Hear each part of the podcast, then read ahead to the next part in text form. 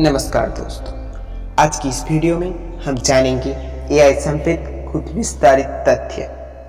AI AI का full form हो है आर्टिफिशियल इंटेलिजेंस जिसका हिंदी अर्थ होता है कृत्रिम बुद्धिमत्ता।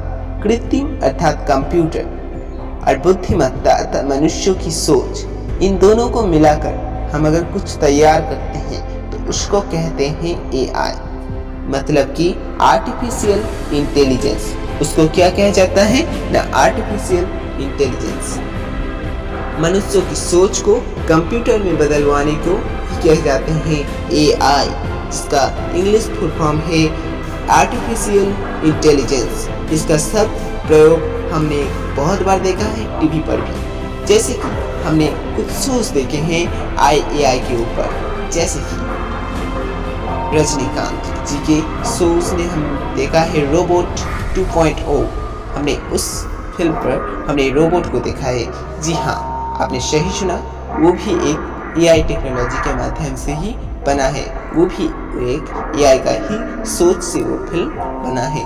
एआई एक ऐसी उद्भव है एआई एक ऐसी संस्था है, जो एक रोबोट बनाने जा रहा है, जो एक रोबोट बनाने जा रहा है जो एक इंसान की तरह होगा। ये कोई आम रोबोट नहीं, ये रोबोट होगा इंसान की तरह इंसान की तरह बात करेगा, इंसान की तरह सोचेगा, इंसान की तरह गुनगुनाएगा, इंसान की तरह सब कुछ करेगा। लेकिन लेकिन लेकिन यह क्या है? आपको जानना है। तो जानिए आज की इस ऑडियो में।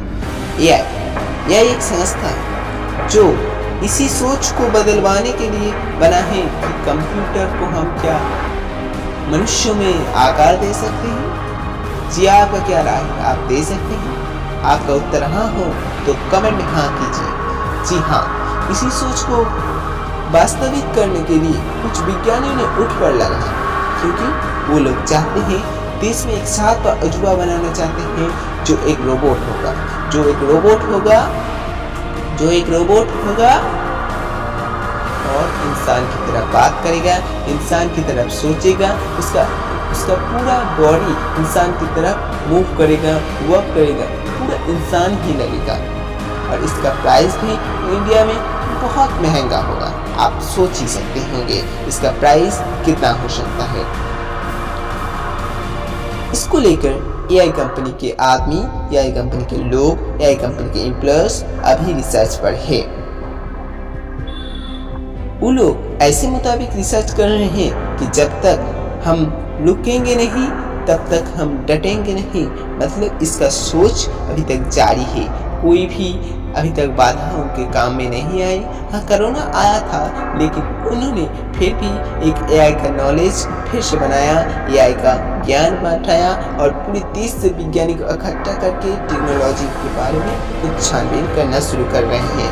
अभी तक इसके लिए प्रयास चल रही है। भारत में भी इसका उपयोग थोड़ा थोड़ा सा हो रहा है, जैसे कि हम बोले तो मोबाइल मोबाइल, टीवी, ये सभी एआई टेक्नोलॉजी के माध्यम से ही बना है। जिस एआई का मतलब आपको बताते हैं कृत्रिम बुद्धिमत्ता है कंप्यूटर ज्ञान जैसे कि हम मोबाइल के में कैलकुलेटर का इस्तेमाल करते हैं तो कैलकुलेटर में क्या होता है? टू को थ्री से मल्टीप्लाई करते हैं तो सिक्स आता है। सिक्स को टू से मल्टीप्लाई करते हैं तो बारह आता है। सिक्स को माइनस टू करते हैं तो चार आता है। ऐसे ही जब हम कुछ कोड्स डालते हैं तो उसका सही उत्तर हमें निकाल के आ जाता है। ये सब संभव हो पा रहा है, सिर्फ़ एक कारण वो है ए आई आर्टिफिशियल इंटेलिजेंस ये आर्टिफिशियल इंटेलिजेंस एक ऐसी संस्था बन गई है, जो हमारी सोच को बदल सकता है, हमारी सोच को, हमारे दिमाग को बदल सकता है। इसके कुछ फ़ायदे हैं, कुछ नुकसान हैं। चलिए जानते हैं इसके कुछ फ़ायदे और इसके कुछ नुकसान। तो इस रोबोट को आने की वजह से मनुष्य का काम तो आसान हो जाएगा, देश का काम तो आसान हो जाएगा, देश को एक पावर मिल जाएगी, लेकिन कुछ असुविधा भी है। अगर ऐसे ही रोबोटिक्स बनते रहे इस दुनिया में तो कोई भी कंपनी उसके काम के लिए एम्प्लॉयर्स नहीं रखेगा। क्या करेगा? एक दस एम्प्लॉयर्स के दाम पर एक रोबोट खरीद लेगा उस उस रोबोट से ही दस का काम एक लह से ही कराएगा। तो ये उसका फ़ायदा है तो वो यही काम करेगा। इससे आपको क्या होगा? आपका नौकरी जाएगी और पूरे देश में एक नौकरी का प्रभाव पड़ेगा कि नौकरी नहीं है, हमें देश छोड़ना पड़ेगा, हमें देश से बाहर जाना पड़ेगा। क्योंकि देश में नौकरी नहीं है। ये तो बड़ी समस्या होगी, मनुष्यों को तकलीफ़ होगी।